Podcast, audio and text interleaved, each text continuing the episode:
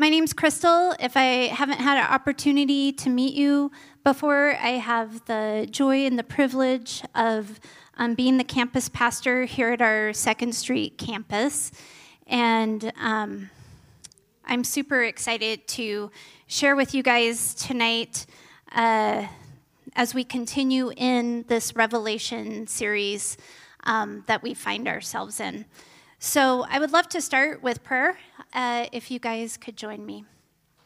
Father God, um,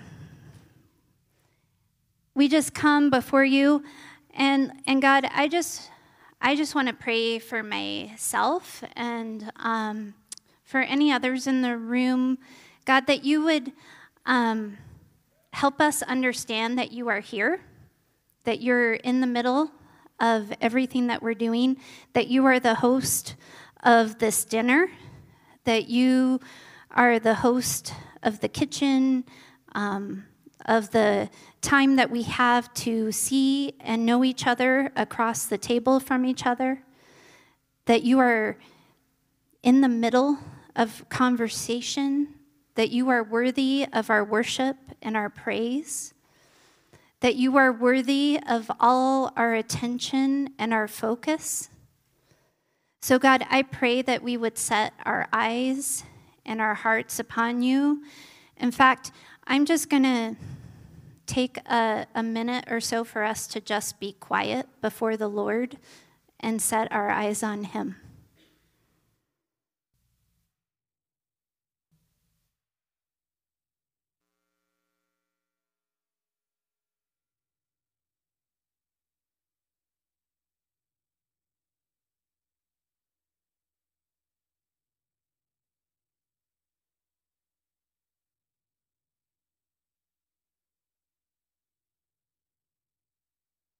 Yeah, Lord, I, I pray that I would get out of the way and that you would be the central focus and that your heart would come through so clear with every word that is spoken. And I pray this in Jesus' name. Amen. in 1 John 3, it says this it says, See what great love the Father has lavished on us, that we should be called children of God. And that is what we are. You know, that is where we have been going in this series. Like, that is the focus of where we've been going, because that's where we see God's heart over each of the letters that were written to these different churches in the book of Revelation. We can see clearly God's correction, his protection, and the consequences for our actions. Because the word is very clear that there is always a consequence for our actions, just like in life. It's been interesting being a part of the after school program that we launched a few weeks ago here because we've been having conversations about these kiddos, you know, and it's like, where's that combination of love and discipline? Because whenever I'm trying to walk alongside a parent with their kids, I'm always very clear that sometimes discipline is the most loving thing that you can give a child. Even if they kind of go like this a little bit, in the reality, that is where they feel safest. That is where they feel seen, and that is where they feel cared for is in the discipline. It's when they're allowed to run wild and rampant and do what they want. I remember Nate, our son, when he was 18, he's like, I'm 18, I do what I want. We're like, yeah, you think you do what you want, not under our roof. You know, so it's the discipline and the care meshed with the outstretched arms of the Father, ready to welcome us home that is so beautiful in these letters because God's correction always comes with a heart of redemption for a new start, a fresh beginning. And let's remember his mercies are new what? Every morning. Every morning. That's our God. That's who he is. So, if you've spent time reading the Bible or studying the Bible, you probably have at one time or another yourself grabbed hold of a favorite verse, right? And some people have what they call a life verse. That's the verse that they, they go to when they're feeling pressed or stretched or anything. And I will tell you, I have a couple of verses that mean a lot to me, but there is a verse that echoes through my mind and my heart especially when I'm studying something or preparing for a message. And it is this one it is Ecclesiastes 1 9. What has been will be again. What has been done will be done again. There is nothing new under the sun. And as we've been going through these letters and reading what people were struggling with, what the churches were struggling with, Besides the details that were partial to that day and time, it could be any person, any church today. And as we get ready to read the letter today, you will see that this topic is one that has been talked about in the world and in culture over and over. But it's not one that we tackle from the pulpit enough, in my opinion. So today we're going to talk about it. We're going to talk about it, and that topic is sex. I know that just by saying that word, some people are squirming in their seat and they're on edge. And you know why? Because we don't talk about it enough. That's why. People get giggly, they get uncomfortable. And parents, I promise you it's going to be PG. But it is going to be PG. Like, we're going to go there because it's important to God.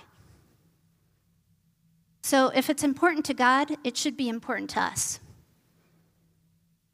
And in Revelation 1 3, it says this It said, Blessed is the one who reads aloud the words of this prophecy, and blessed are those who hear it and take it to heart what is written in it, because the time is near. So it says, Blessed are those that read it, and blessed are those that hear it and take it to heart. So I pray you're going to hear it and you're going to take it to heart. Because as we've been saying every week, those who have ears, let them hear. And in response, we have ears. Let us hear. So here we go. Revelation 2 18 through 29. It says, To the angel of the church in Thyatira, write, These are the words of the Son of God, whose eyes are like blazing fire, and whose feet are like burnished bronze. I know your deeds, your love and faith, your service and perseverance, and that you are now doing more than you did at first. So I'm going to stop there and I'm going to break some of that down. We're going to go slow through this because there's a lot. So, the first thing I want to talk about is the fact that Jesus' eyes are like blazing fire. Fire can be immensely useful and it can be warming, or it can be very destructive. Fire, when mentioned in the Bible, usually has the meaning of purifying and judgment. So, this vision of Jesus associated with this small town church on the plains with his eyes of fire, the Thyatirians were in a place of testing their purity of faith. And the eyes of Jesus see all and he knows all. They see all and he knows all. And we talked about this the first week. There's nothing that you do, say, or think that Jesus is not aware of.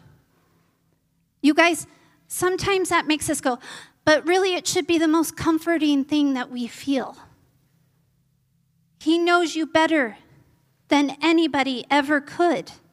He sees all of you, just as He did the people that made up this community.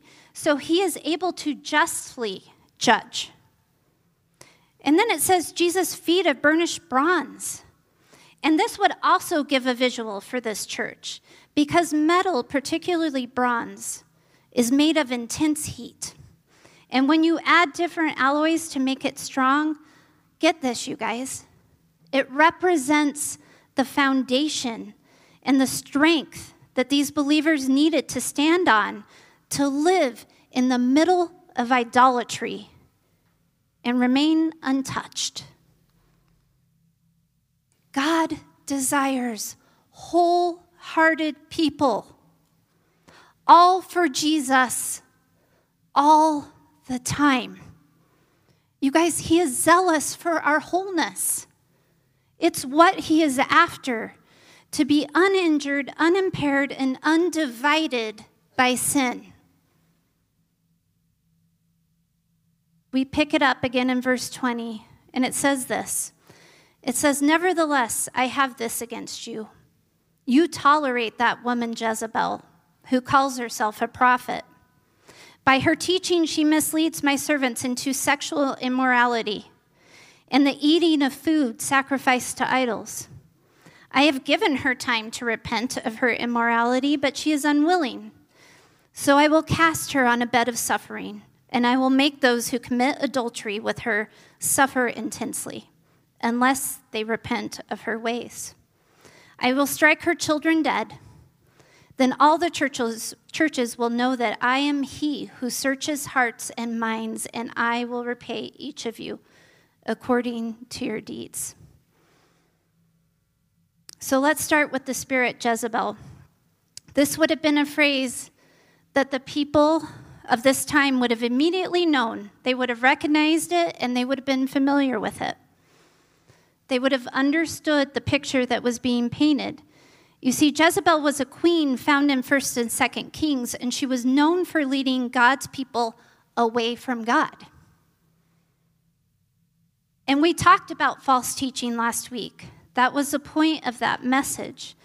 And this is saying that there is someone, someone who calls herself a prophetess, who is leading God's people away from God, who is teaching sexual immorality is okay and that idolatry is fine. But here is God. And it says, I have given her time to repent of her immorality but she is unwilling. His heart, his mercy shines through in this. It goes on to say that he will cast her and those that are with her on a bed of suffering unless they repent. And it also states he will strike her children dead. This, whether it's dead in reality, dead in sickness, dead in the middle of their sin, dead in their relationships, dead inside. The, you guys, the thing is, if you have sexual immorality in your life, you are leaving the enemy with a door wide open. Immorality in your life will have a negative impact not just on your life, but it will have ripple effects on everyone around you. The ripple is something most people never consider. You know why? Because the world will try and sell you a different story all day long. The, the stats prove it, though.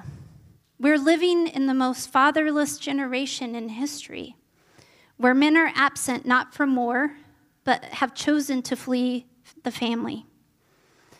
Men are not alone in this, though. Many women have rekindled relationships online or walked out on their entire family, believing that there's something better out there for them. Pornography is destroying marriages and homes and individuals. Our hookup, Netflix, and chill culture is leaving lives destroyed in its wake. But our world wants to blame everything except sexual immorality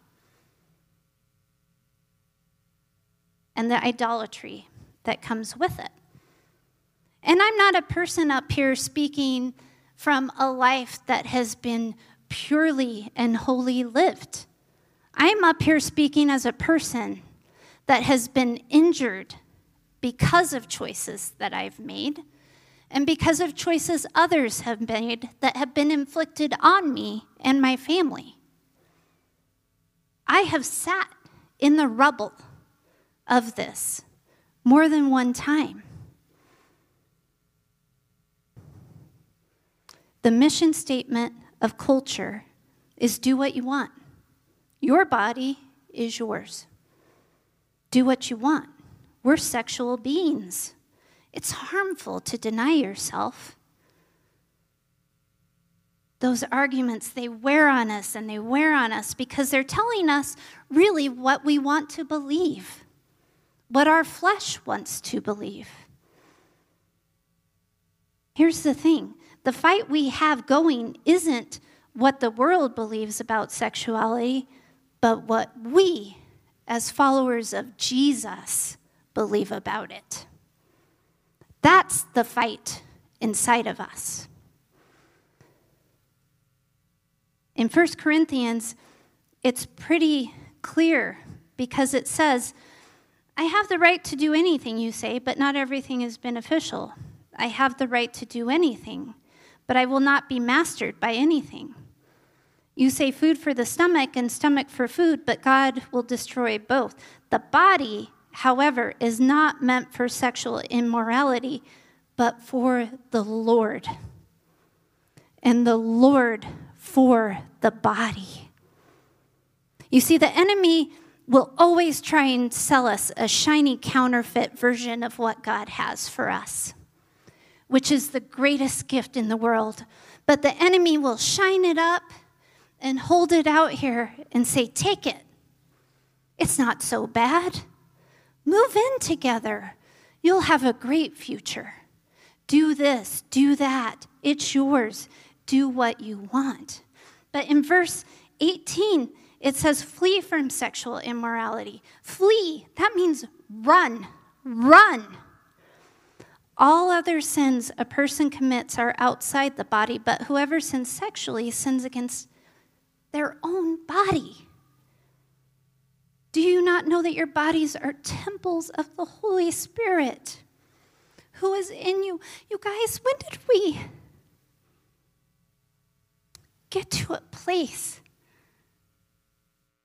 where we just ignore that the Holy of Holies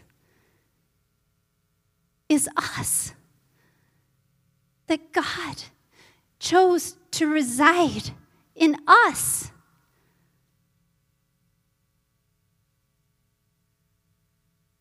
It says, You are not your own. You were bought at a price.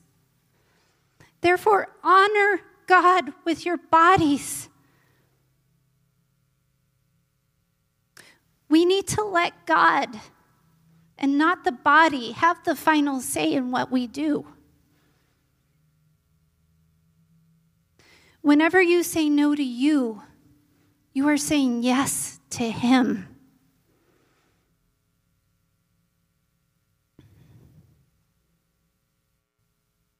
There's two examples of someone that says yes to himself in the Bible and someone that says yes to God. And they're incredible examples. King David, King David, a man after God's own heart,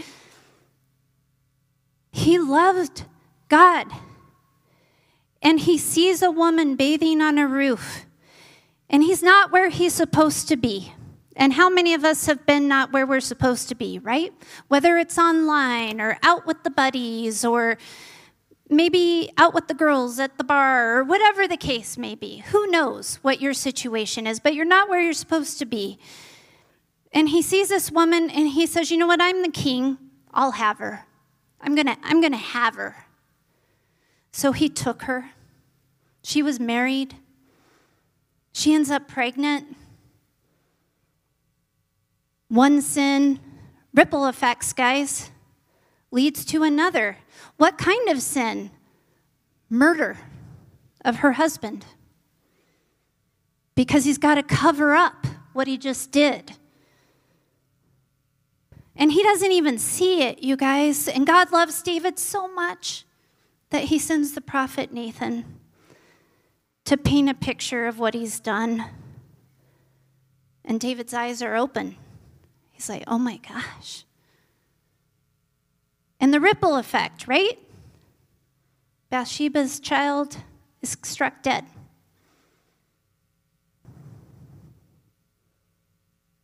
But God loves David so much. David repents. And he chooses, you guys, here's, here's something we need to get. David chooses to not live in shame the rest of his life. He's like, no, I've repented. God's forgiving me. I'm moving on. And he would have a son with Bathsheba that would be Solomon. He could have chosen to hide away in shame and guilt and kick himself forever, but he chose to turn and repent. But then on the other side, there's Joseph. Joseph, second in command in all of Egypt. And the man he's working for, his wife sets her sights on Joseph. And she's like, I'm going to have that man. And Joseph, what does Joseph do? He flees. He flees from the immorality. And she was probably beautiful, you guys. She was probably stunning. And he says no, and he runs.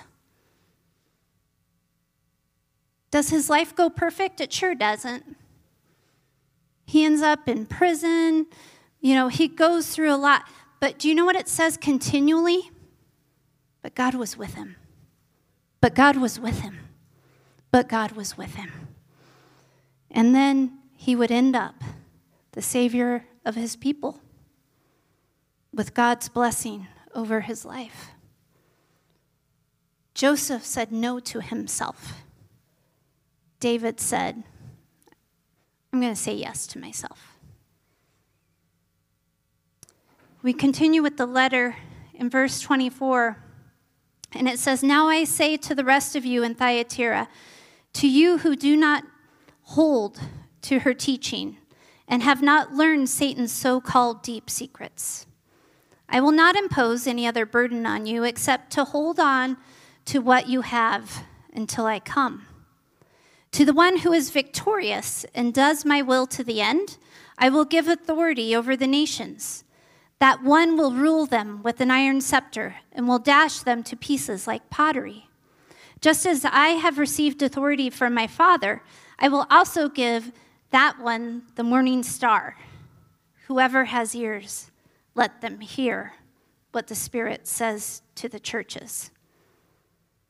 You see, even when there is the immoral and idolatrous influence of a Jezebel type spirit. Christians, we can overcome and keep Jesus our focus to the end. That is possible for us. And are you ready for it? You guys, grab onto this because here's the good news. So I hope you are ready. When I was studying this, my heart was exploding out of my chest. It says, To him I will give power over the nations. Jesus promised that his people will reign with him. Here, there is a special promise to those who overcome the threat of immorality and idolatry. To them, Jesus offered a share of his own kingdom. What? Guys, he shall rule them with a rod of iron. This quotation from Psalm 2 speaks to the authority of the Messiah when he rules over the earth. Jesus includes this here to give hope to the faithful Christians of Thyatira who felt overwhelmed.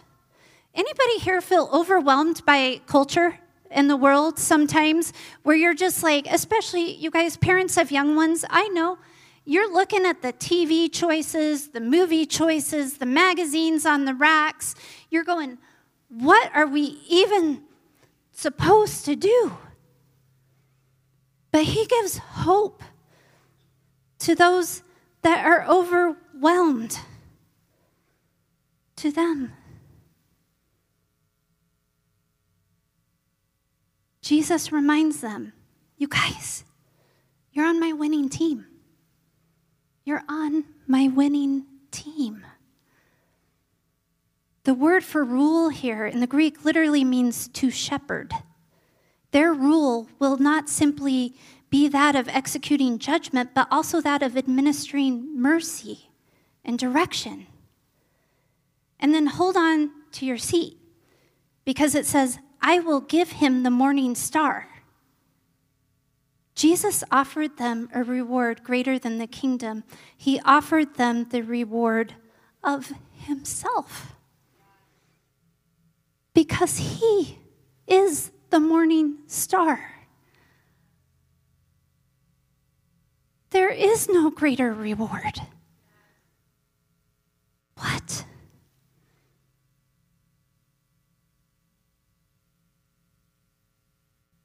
God is intensely passionate about us being whole for our sake, for Chrystal's sake, and for the churches, for the whole church. If we only give part of ourselves to Him, a part of us becomes hurting and diminished. And like a vine, if a branch isn't attached, it will die. And He wants it all, you guys. He wants our heart, mind, soul, and body. The early church gave themselves heart, mind, and soul, but were tempted by the current culture, which believed the body didn't matter. Sound familiar? Yeah. They were faithful in the big things, but let parts of themselves fall and let small temptations begin to eat them away from being wholly and completely devoted to God. They needed each other to stand strong and be accountable for wholeness. You guys, we need each other just as badly. I don't know when we're going to get this all the way inside of us. But we don't put the family table up just for fun. Like, we mean it. We need each other. I need Lauren to hold me accountable. I need Suzanne asking me how my marriage is. We have got to get this, you guys. The Bible was not written for a person, it was written for the body. We're made for one another, one body.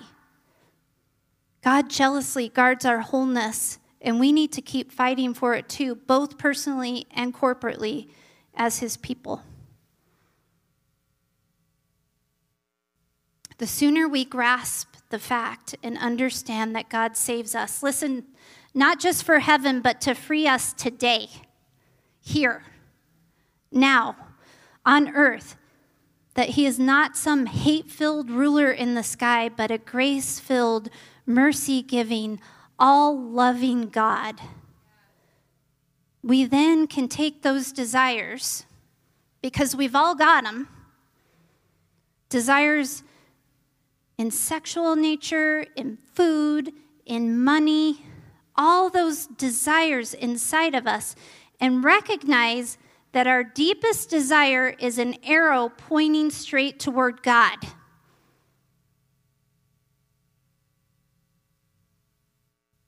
And as that arrow travels closer and closer to the holy and the good, there is a change in the way we act with our bodies.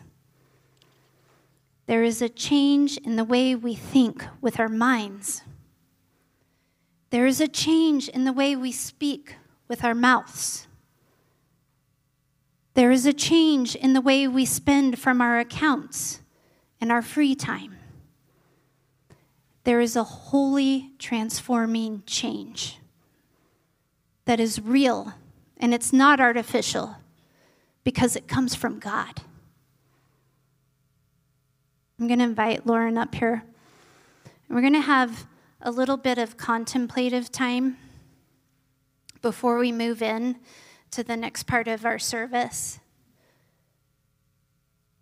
But I read an interview with a gentleman named Rob, Robert Farrar Capon. He was a priest, an author, a chef, and someone had asked him a question, and he responded to it this way.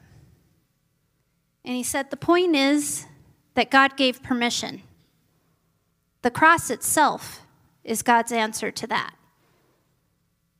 If you sin, God isn't going to do anything to you except die for you.